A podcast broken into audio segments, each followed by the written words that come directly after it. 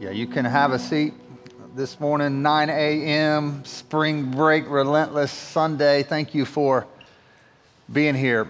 I, I want to tag on to what Raf mentioned um, about uh, reading Mark. I, I, it's so good. Some of you have been posting on social media, which is great. It's, it's not about that.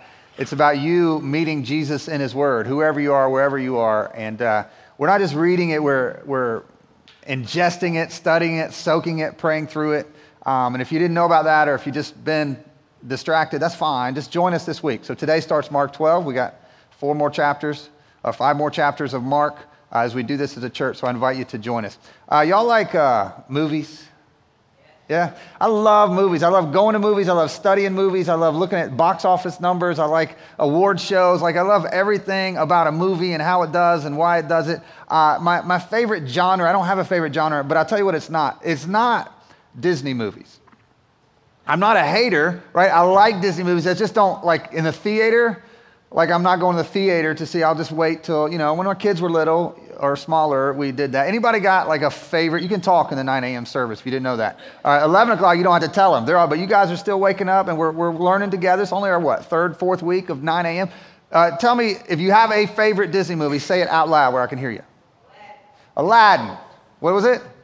Incredibles. I did like Incredibles. All right. I would love to be in the room when they're pitching these ideas, right? Because I can't remember what's Disney and what's not always, but the Incredibles, um, Aladdin is Toy Story. Is that, uh, is that Disney? Is that right? Like it's just, you know, talking cars and like, no, that won't. And what makes it and what doesn't make it, it's amazing. And then they do incredible job and they're, all those are great movies. Well, in the 90s, all right, there was a, there was a guy named Jeffrey Katzenberger. You don't need to know anything about him.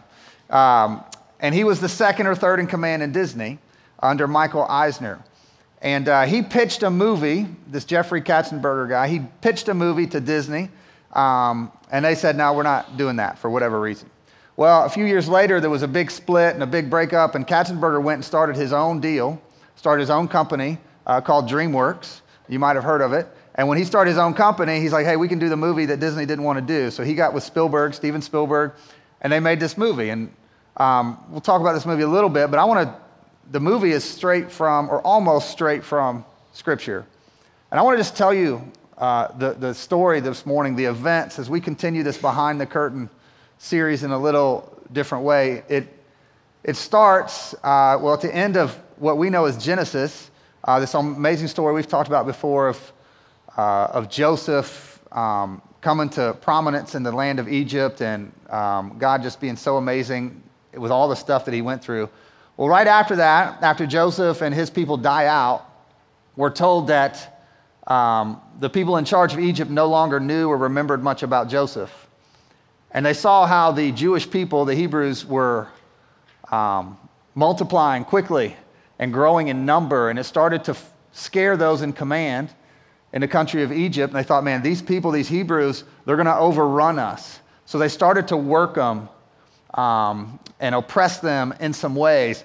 And they just multiplied more, and there was more and more Hebrews. So then they straight up put them into slavery. And, and the Bible tells us it was brutal slavery. Brutal. Like they, they abused the Hebrew, Hebrew people, men, women, and children, in every way imaginable. They, they abused them. And they did this for years and years and years. And the Hebrews were still young. You know, this isn't um, that far after Abraham, and we've been talking a lot in this series about the promise that God made to Abraham that he would bless all people one day. And they were still young and learning their, who their God was, but they knew to cry out to him. And it took a long time, and that's really hard for us to understand the timing and when God works and when he doesn't. But eventually, God goes to a man who's out in the wilderness, and there's a whole long story of why, named Moses, and he says, you're going to go get my people from Israel. You're going to free them. I've heard the cries and prayers of my people, and you're going to go free them. And Moses' immediate reaction is, No, not me. Right? And he's got all kinds of reasons, and God keeps answering. And finally, it says God gets frustrated because Moses has an excuse for every reason of why he shouldn't be the one. And he's got a pretty good excuse because God is telling him, You're going to go talk to Pharaoh for me. You're going to be my mouth to Pharaoh. And Moses' excuse is, My mouth is messed up. We found out later from Scripture that he, he had a stuttering problem, right? Of all the people that God could have picked to go speak on his behalf to Pharaoh, why pick the stutterer, right? But we learned something huge that matters in 2022 about God, right? That he is not nearly as concerned about your weakness as you are. In fact, if you will surrender your weakness, and we all have them, some of us hide them better than others, right? Some of us post about our weaknesses. That's fine. You might want to stop doing that. Uh, just joking, right? We all have our issues and our weaknesses. The truth about everybody in the room, if you will surrender your weaknesses, God will show his strength through them. And what's more powerful? The best speaker, you know, most eloquent, whatever, goes before Pharaoh and does this great speech and Pharaoh is moved, or God picks a guy who doesn't speak well to show his power. Because then we know, well, it ain't Moses.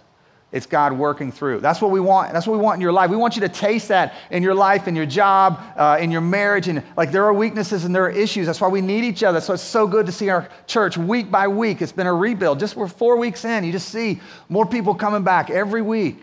We need each other and we need to believe that God will work in your weakness.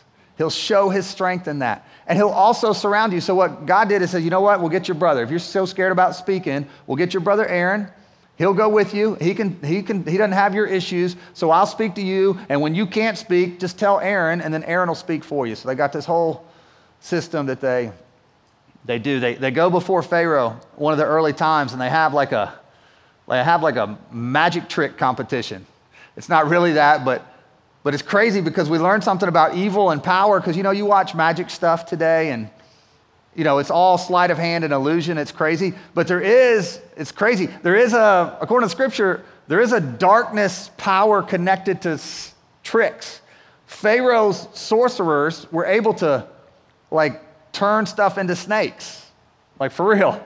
So Aaron threw his staff down, his, you know, cane, and it turned into a snake, and his snake ate all of the Pharaoh's people's snakes. So God wanted the Pharaoh to see that and like, oh, I'm dealing with somebody different than what I thought, and we should surrender and let these people go be with their God.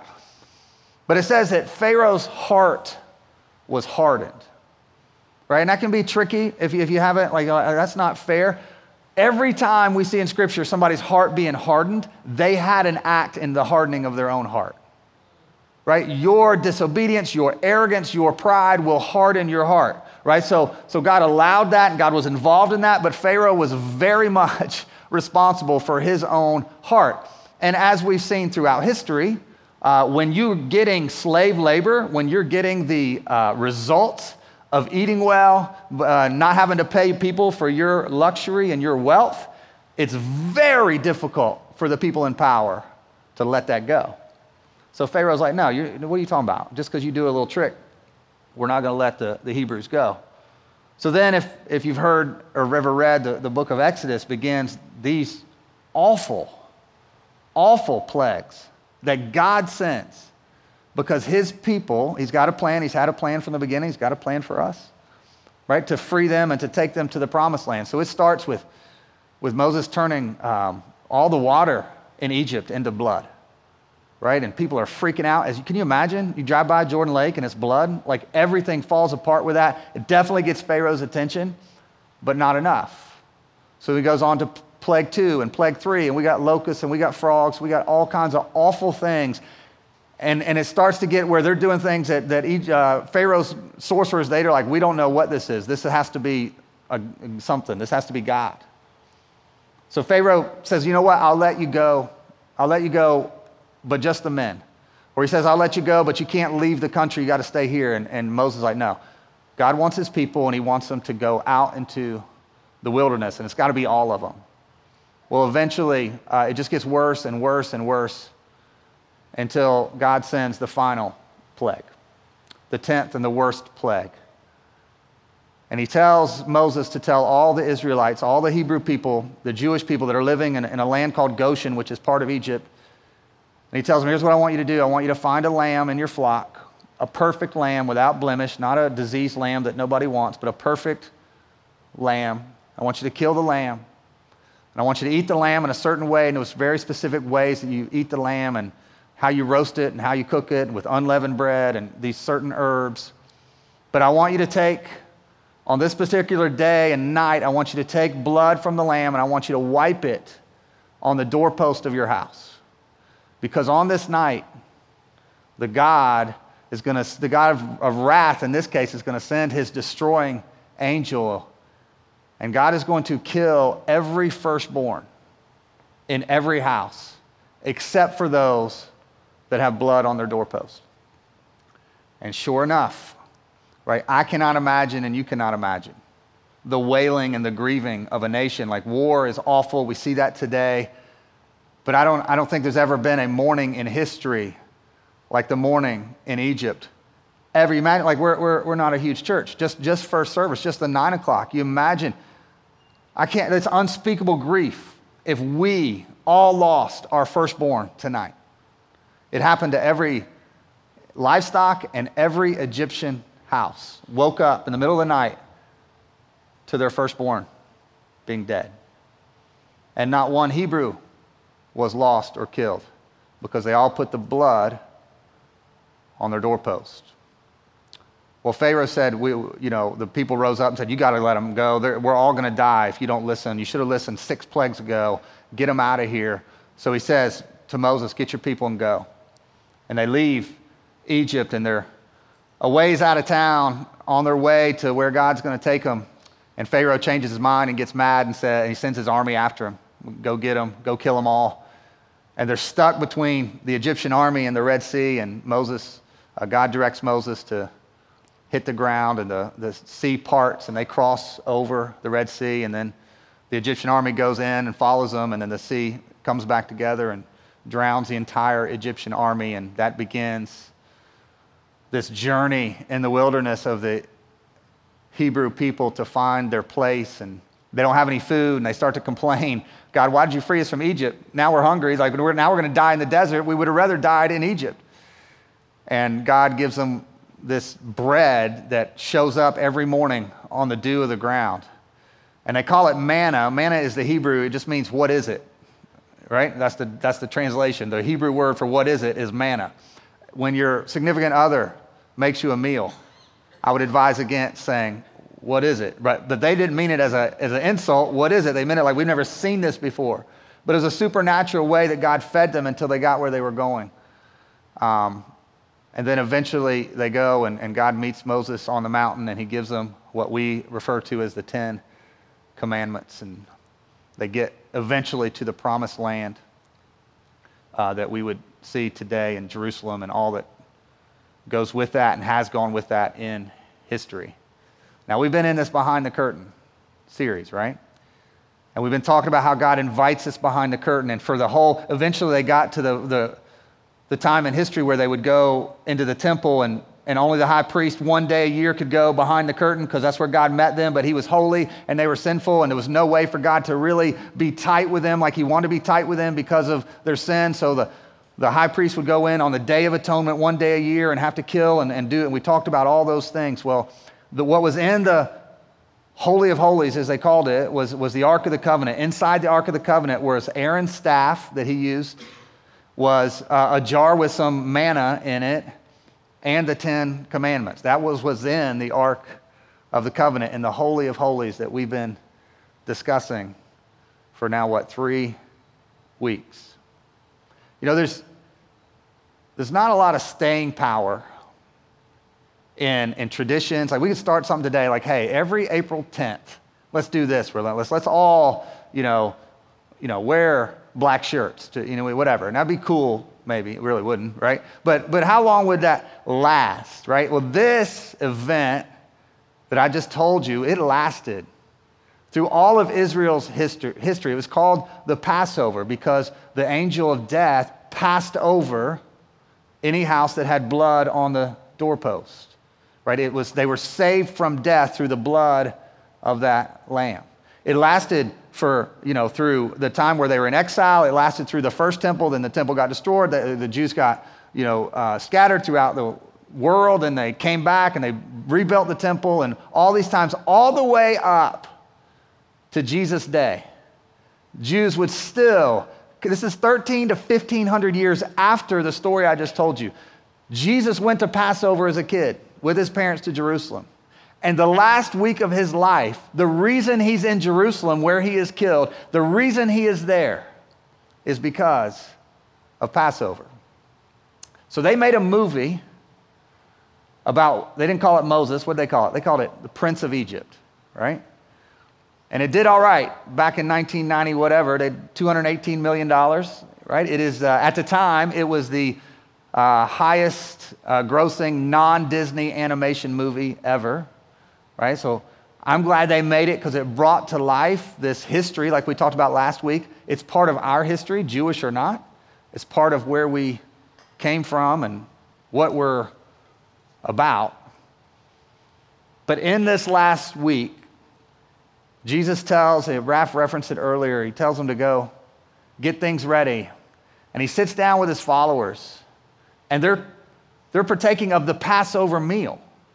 1500 years later, God had given them specific instructions to eat this and do this, and it was very specific to remember exactly what had went down and how God freed them from Egypt. So they celebrated that every year. And Jesus looked at his guys and his and ladies in that room and he said, I've been looking forward to having this meal with you.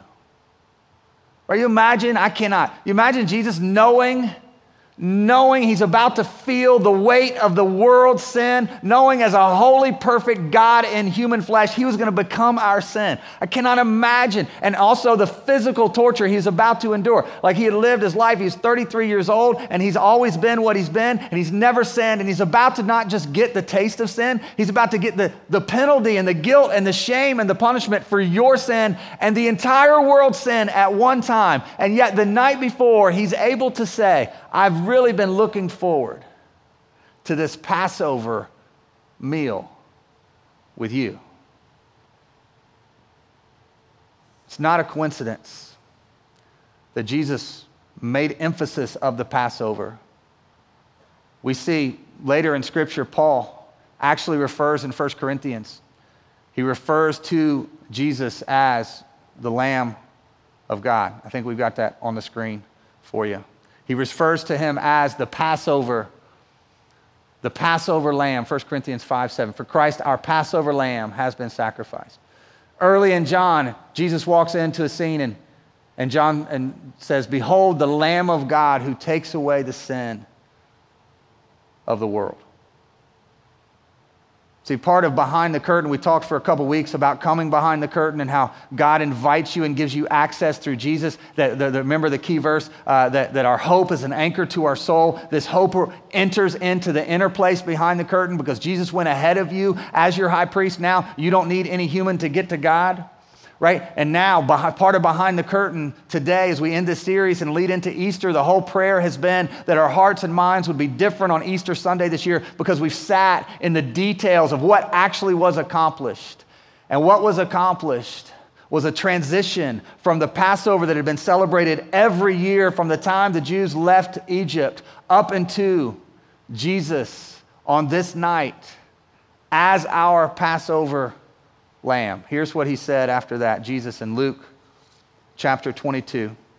And he took bread, and when he give, had given thanks, he broke it and gave it to them, saying, This is my body, which is given for you. Do this in remembrance of me. And likewise, the cup after they had eaten, saying, This cup that is poured out for you is the new covenant in my blood.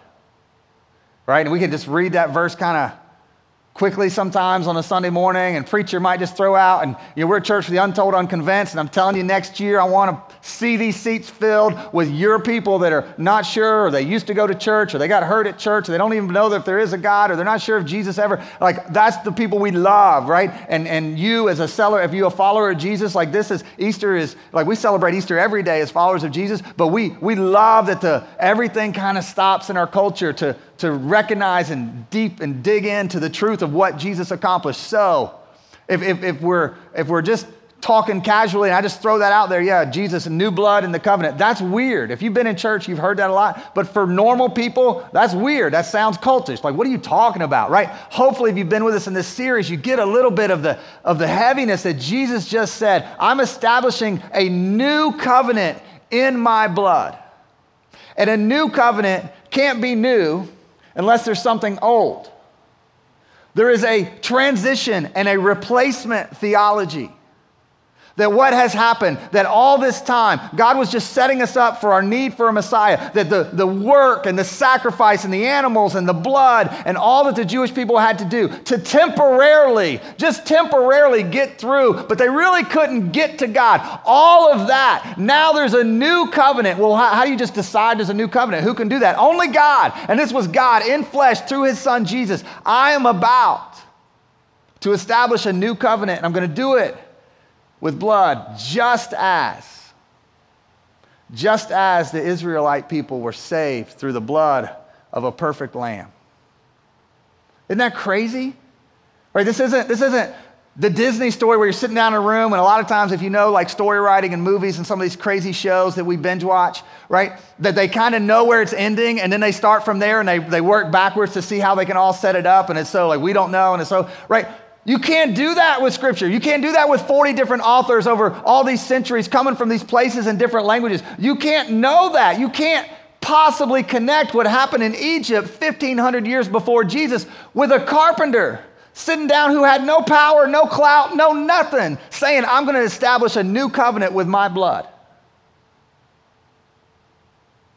The only way that can be real is if there is an author of life.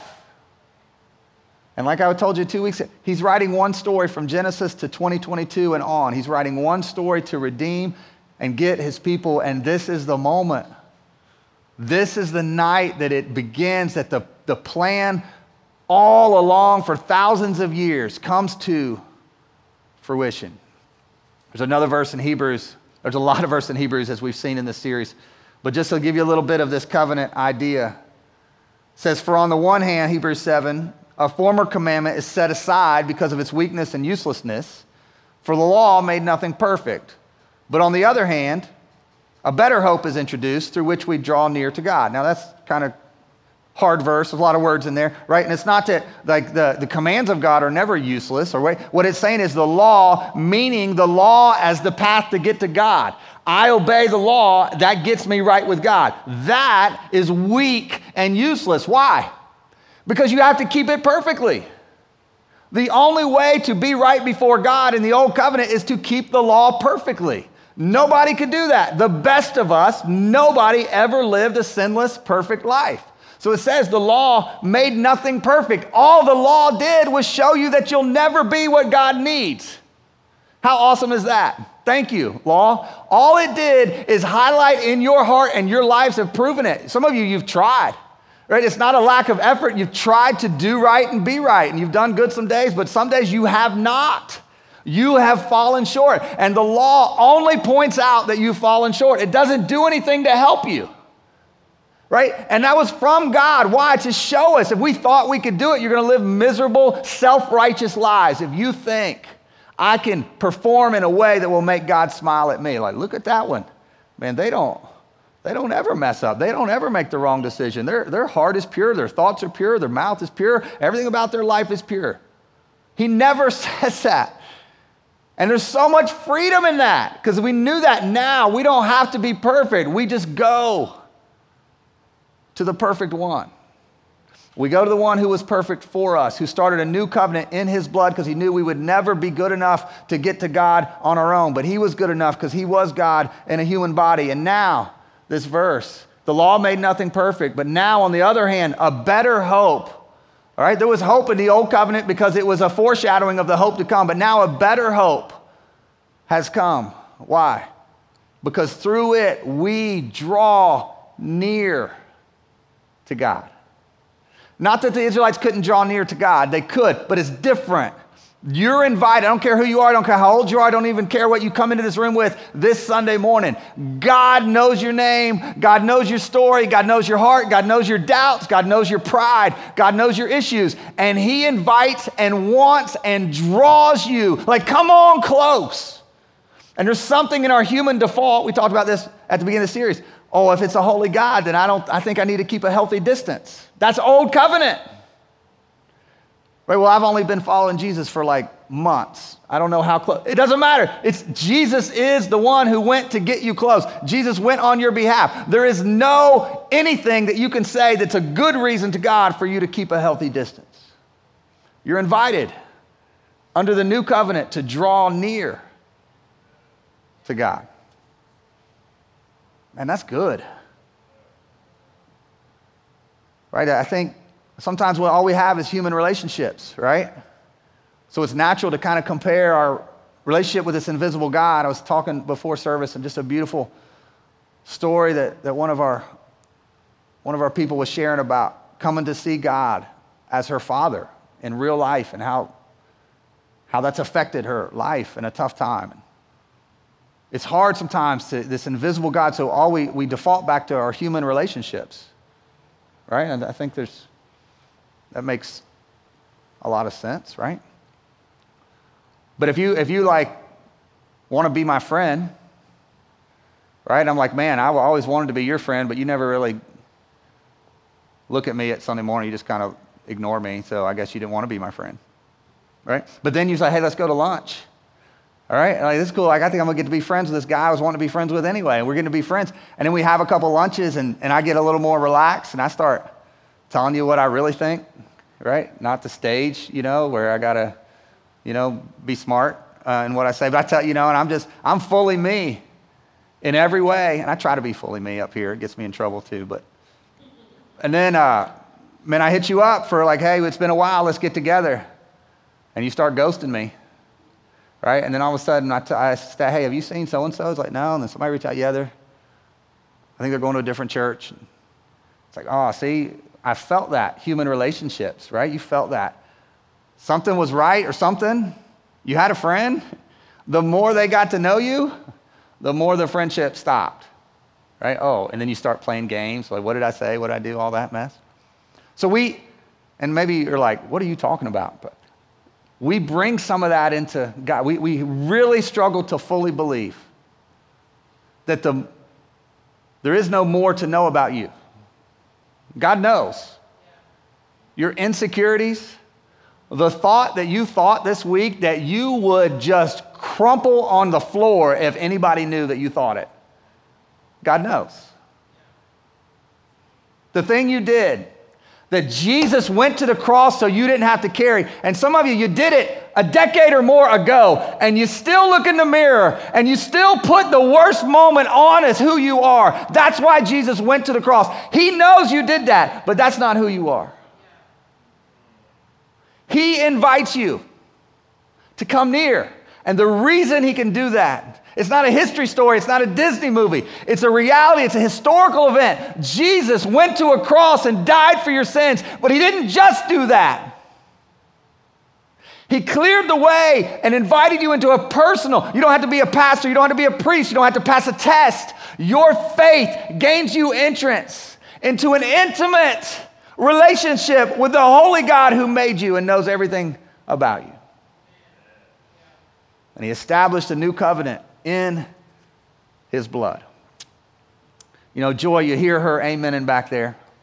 You'll hear from her a little bit next week. Um, but she, you know, we prayed. We mentioned last week she just got back from Israel, and we were talking about the beautiful things, but also some of the heartache. And you know, there's Jewish people that are Christians. There's plenty of uh, Messianic Jews, Jews that have that follow Christ today all over the world. There's also Jewish people that, that still live under the old covenant. And I was reading about, you know, because the Passover, you know, Jesus didn't end the Passover necessarily, but, but communion kind of replaces that. In a way, it's still good to, to remember what God did in Egypt and his power because it was a precursor and a foreshadowing of freeing us through Jesus.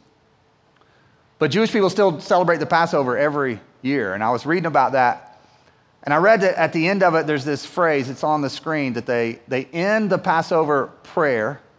Um, and this isn't from Scripture, they just added this through the years with this line in Hebrew, till next year in Jerusalem. I was like, what does that even mean? Because they don't go to Jerusalem anymore. Like, they, you can celebrate Passover in America wherever. And I read one scholar, I was like, man, I'm not buying that. So I went to multiple people, and they, there's agreement of what this means. What the last line of this Seder prayer till next year in Jerusalem, it's, it's a hope that this will be the year that the Messiah comes. It's a prayer that this will be the year that the Messiah comes to earth, because they don't believe the Messiah has come, and will reestablish the old way, the old covenant, or the old temple, rebuild the temple, and next year will be the year we're all in Jerusalem, like it used to be. How sad is that? That Jesus Christ, God in flesh, came to pay the ultimate price for our freedom. And there's people still living under the old covenant, but it's not just Jewish. There are so many people that go to church that are living in the stress and the misery and the weight of the old covenant. There's no freedom in them, there's no joy in them, there's no peace in them. Why? Because they're trying to earn God's favor instead of sitting in the freedom of the love and grace that He provided through Jesus.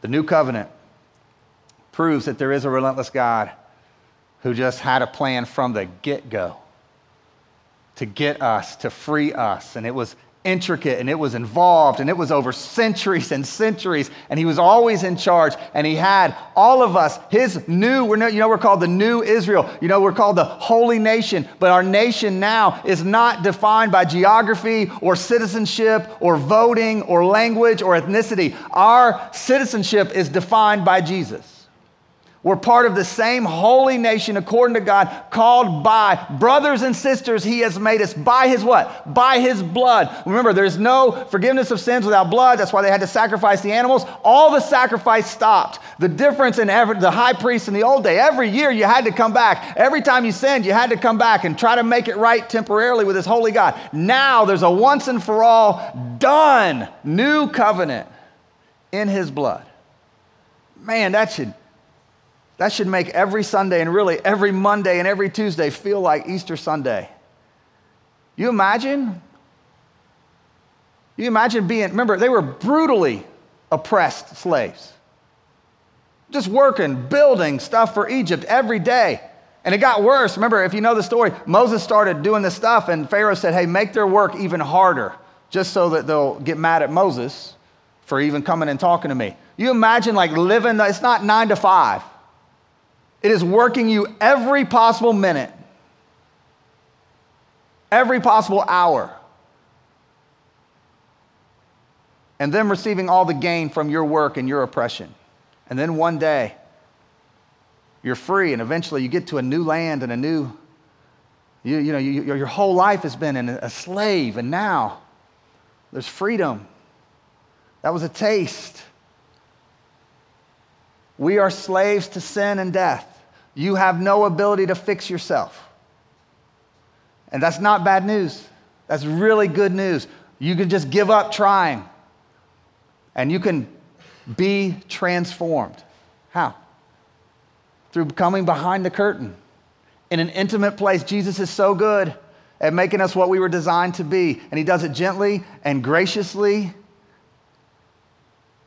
and the only chance you have of being what you were created to be is in a relationship personally with the one who actually made and knit you together and designed you and gave you the gifts that you have.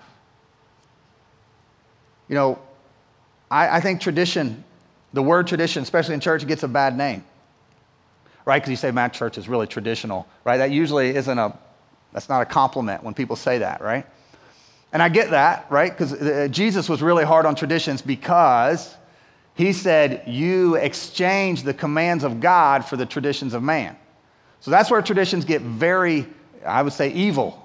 When, you, when, when somebody like me says, Here's what we're going to do, it's not anything to do with the Bible, it's just what I thought up, and then I put God's name on it. And then we make that a tradition, and that becomes what we're about. So that's a negative tradition, right? But if you don't, if you don't let traditions supersede what God said, then traditions can be pretty cool, right? There's a golf tournament today. Some of you will watch it. Their tagline is the best a tradition, like unlike any other, the Masters tournament right? Monday night, it's only a 40, yard, or 40 year tradition, but that's long enough to be like, uh, if you're a college basketball fan like I am, Monday night, after every championship game for 40 years, they, they play one shining moment.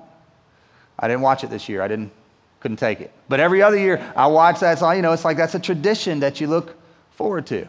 We're a young church, right? We celebrate our birthday. We start to have some traditions. We took a men's retreat in 2019, and it was, uh, man, it was it was awesome. Like it, we, we were thinking, we were come driving home, just Raph and I were talking like, hey man, we can do this so much better, and this is going to be a thing. And the guys got to know like this is something that's going to be part of our DNA. We just started a tradition, an annual men's retreat, and then COVID, right? But we will get, we will have our second. We, I don't know, you know, we'll figure that out if it's this year or next year, but we'll get back to that. But tradition, tradition is good. I don't think Tradition, though, is the right word for what we're about to do. It's more than tradition, it's deeper than that. The Passover, and there was three feasts that were really important in the annual calendar that God designed. Right? It wasn't the Israelites was like, hey, we should do something to remember how he saved us from Egypt.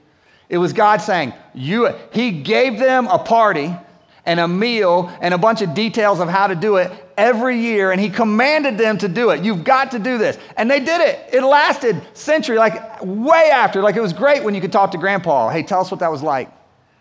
With the, with the crazy, like the doorpost and the plagues, like tell us. But they, they eventually all died out, and they still, every year, they did it today. The Passover is still being done. God said, You're going to do this. Why? Because I need you to remember what I did and why I did it. I need you to remember who I am. And we are human beings that God made with senses and feelings. And it is easy, church, to forget.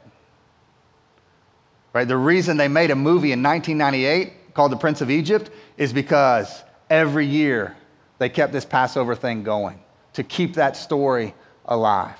God knew it'd be easy for us to forget what Jesus said in Luke when he said, Hey, I want you to take this bread that represents my body and remember, and this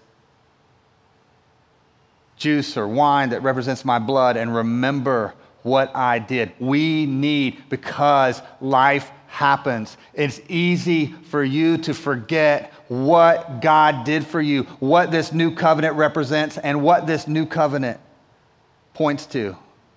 Look at what Paul said.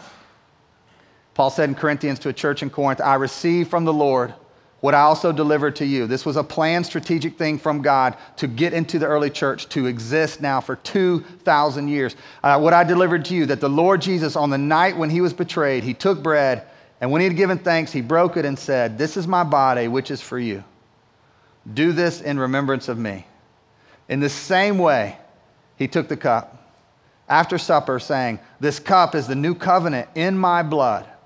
Do this as often as you drink it in remembrance of me.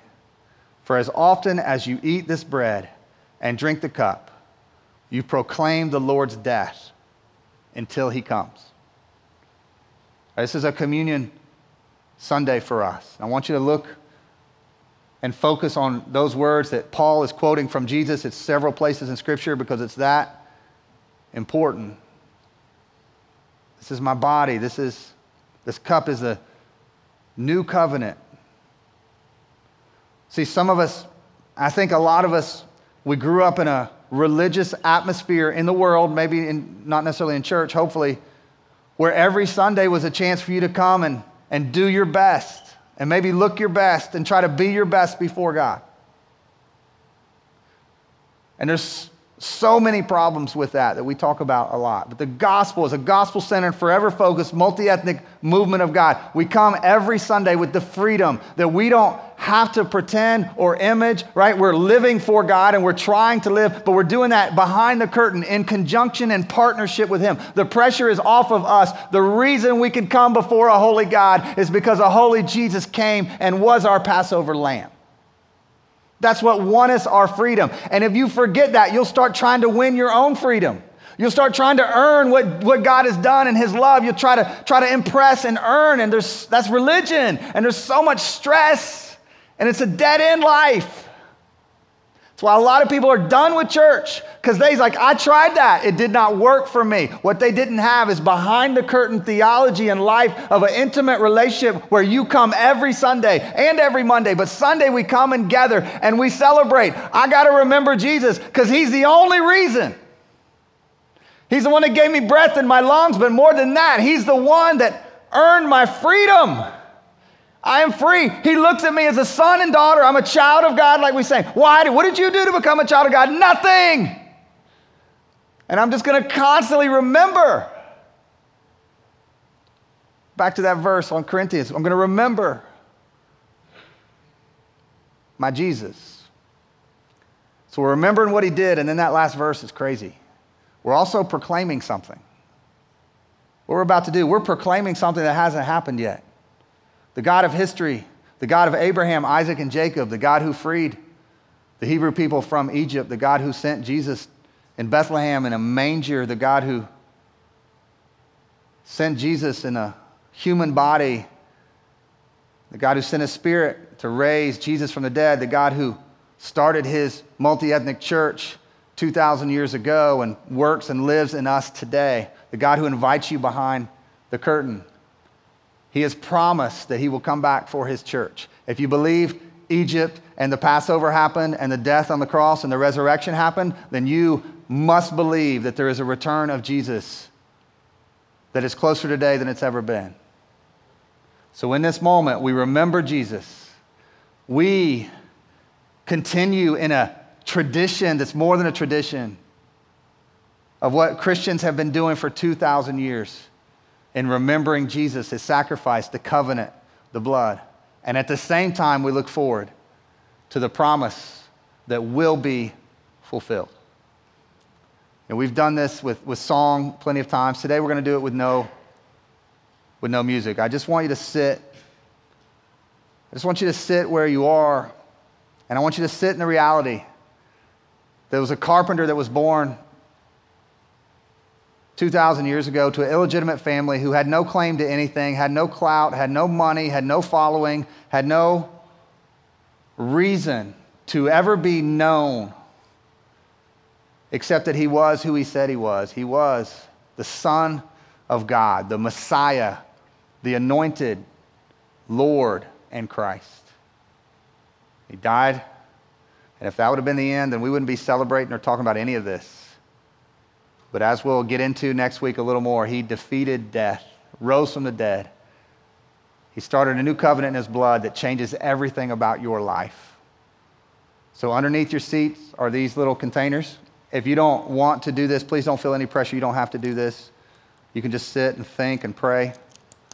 But if you take the little plastic off, which you can do, there'll be a, a wafer which for us is a safe way to represent bread.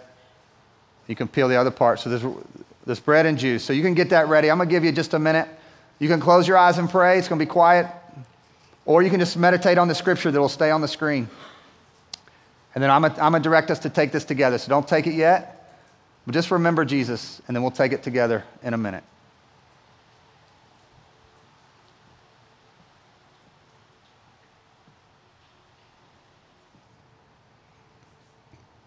All right, church, if you will join me in as we remember Jesus, who he was, what he did, what he accomplished, the new covenant, specifically his body that was broken and tortured on our behalf, we take the bread together.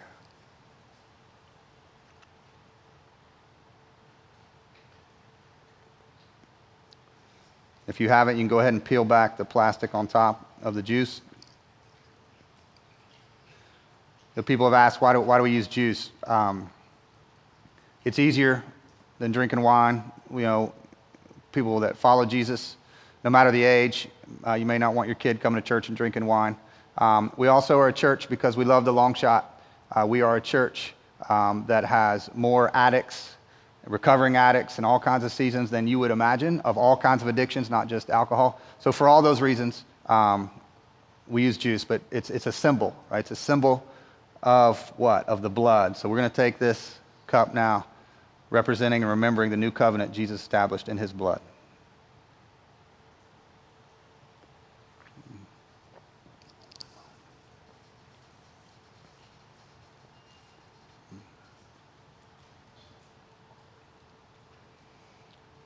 Father, we, um, we're just amazed at your brilliance to, to give us this act that we can touch and that we can taste and that your people have been doing for so long in so many ways for so many years. I just thank you for meeting us in this moment. I thank you for giving us this, this act and this communion, that we could commune, that we could be united with you, that we could sit with you. God, I pray it would um, launch us into the week ahead and into the Easter Sunday that comes. I pray in Jesus' name. Amen. Before we, we go, I want to remind you a couple things really important. Um, you know, a lot of messages we preach are about action and go and do, all right, which is great. Um, everything that you're supposed to go and do and be as a Christian starts behind the curtain. Right? It's not to go and pray. Like sometimes we can get all about the do, and it's gonna, it's gonna fall apart sometime in your life if it's not coming out of sitting with Jesus. Right? So things are hard right now. If you don't know that things are hard, uh, talk to one of our people in our church. Uh, talk to a flight attendant. Talk to a server in a restaurant. Talk to any teacher at any level of any grade. Uh, talk to a referee that's doing ball games. Talk, talk to a police officer, law enforcement, right? Talk to healthcare workers. And I'm leaving out people, I apologize because it's a longer life. It is hard because people have lost their minds, right? People that really weren't that road rage people, they're road rage now. Like people are just on edge in a way that's different. So, what can you do about that? It's beautiful. When you go into a restaurant, maybe today, I don't know, when you, when you interact with people, if you're just nice, you stick out like crazy now because all the crazy people are not nice, right? And we love the crazy people. I hope a lot of them are here next week. But if, if you'll just be with Jesus behind the curtain, that, then you're going to go see people through his eyes. You're going to speak to people as he would want you to speak to them, and you're going to love people right? Because the covenant is built on love. That's the bottom line of this. So, so we were hoping today would be a, a just a sitting with Jesus, and then we're going to go be the church that He's called us to be out there. Um, if you knew, if you know more about that scripture, 1 Corinthians 11, the context is to a church who's having some problems with communion. They did it around like a meal, like come, let's have a feast together. Sometimes at a house, and then they would do communion as part of it. Well, the problem was, like you think we got problems, people were coming and getting drunk before it ever got to communion, right? And Paul was having to call it, go read uh, Corinthians 11. He's having to call them out of like, listen, you're not waiting on people to do communion. In fact, you're getting drunk. Like, that's not what this is about. It's supposed to be about Jesus. So I say all that because there's a little bit that we lose sitting here, you looking at me and us doing communion together. Our favorite way to do communion as a church, it's over on the table every week. We'd like for you to come in, take it during worship, take it as you feel led. So it's there every week because it's supposed to be a part of our lifestyle. It's been hard in the pandemic. But our favorite way to do communion is in homes, around small groups and small tables where you can talk and remember Jesus a little bit more like it seems they did it in the New Testament. Um, so we've been waiting and waiting and waiting, and some of you have been waiting and waiting and waiting, and we're going to do small groups a little different. So I want uh, I want to give you these dates. Some of you, you've been asking and you've been, well, this is for you. All right, so uh, three Tuesday nights in May, we're going to come into this room, right? And we're going to all be in here, but we're going to do small groups in this room. You're going to meet some people that you haven't met. Uh, you're going to talk about Jesus to your level of comfort. Uh, we're going to answer some questions. It's going to be some fun, but it's not going to be like weird icebreaker, you know, that kind of thing. We're not going to make you uncomfortable, but we're going to get to know uh, some people and we're going to grow spiritually together in smaller groups. All right, so we'll, we, we want you to RSVP. We want you to sign up so we know who's coming. If you need childcare, we would love to provide it. We'd love to. We just got to know you're coming in advance. So you got a little notice, uh, but don't be the people that wait till the last week, which is what we always do. We'd love to know and be excited. Hey, people, so three Tuesday nights. I know life is busy. We're asking you to prioritize that. You know, if at all possible, if, you, if you're ready to meet some people and to grow, um, with some other folks. It's not going to be me up here talking, it's going to be smaller groups. We'll lead you through that. And we'll probably do communion on some of those nights, just as a natural remembering Jesus together kind of way. And then as you see, we'll give you more details. But the last Tuesday, the three Tuesday nights here, and then there's a fourth Tuesday night. It doesn't matter if you came to the other ones or not. We're just going to get together, everybody, because we're long overdue for some sort of outdoor church picnic. Woohoo! Now, uh, some of you might say, you know what, I don't know if I'm ready to come in here and meet people. I'm not, I don't know. Listen, if you're not ready or if you're like not sure about that, your first step is always welcome to Relentless. We do this uh, three, four times a year. We won't do another one of these until after summer. So this is your last chance. If you've never been to Welcome to Relentless, that is your next step. It's a Monday, April 25th. Sign up. Again, childcare, same thing. If you've never been to Welcome to Relentless, or it's been so long, you need a refresher, we would love to have you so you know, hey, here's what we're about. Here's where we're going as a church. Here's where you can fit in to that. So that's two huge action steps you can take uh, with the group and with Welcome to Relentless. And then third, and maybe most importantly for today, is it's Easter Sunday this week. We are going, we're going to, the baptistry is coming into this room after church today. We got to figure out how to, we're going to do baptisms in this room for the first time ever.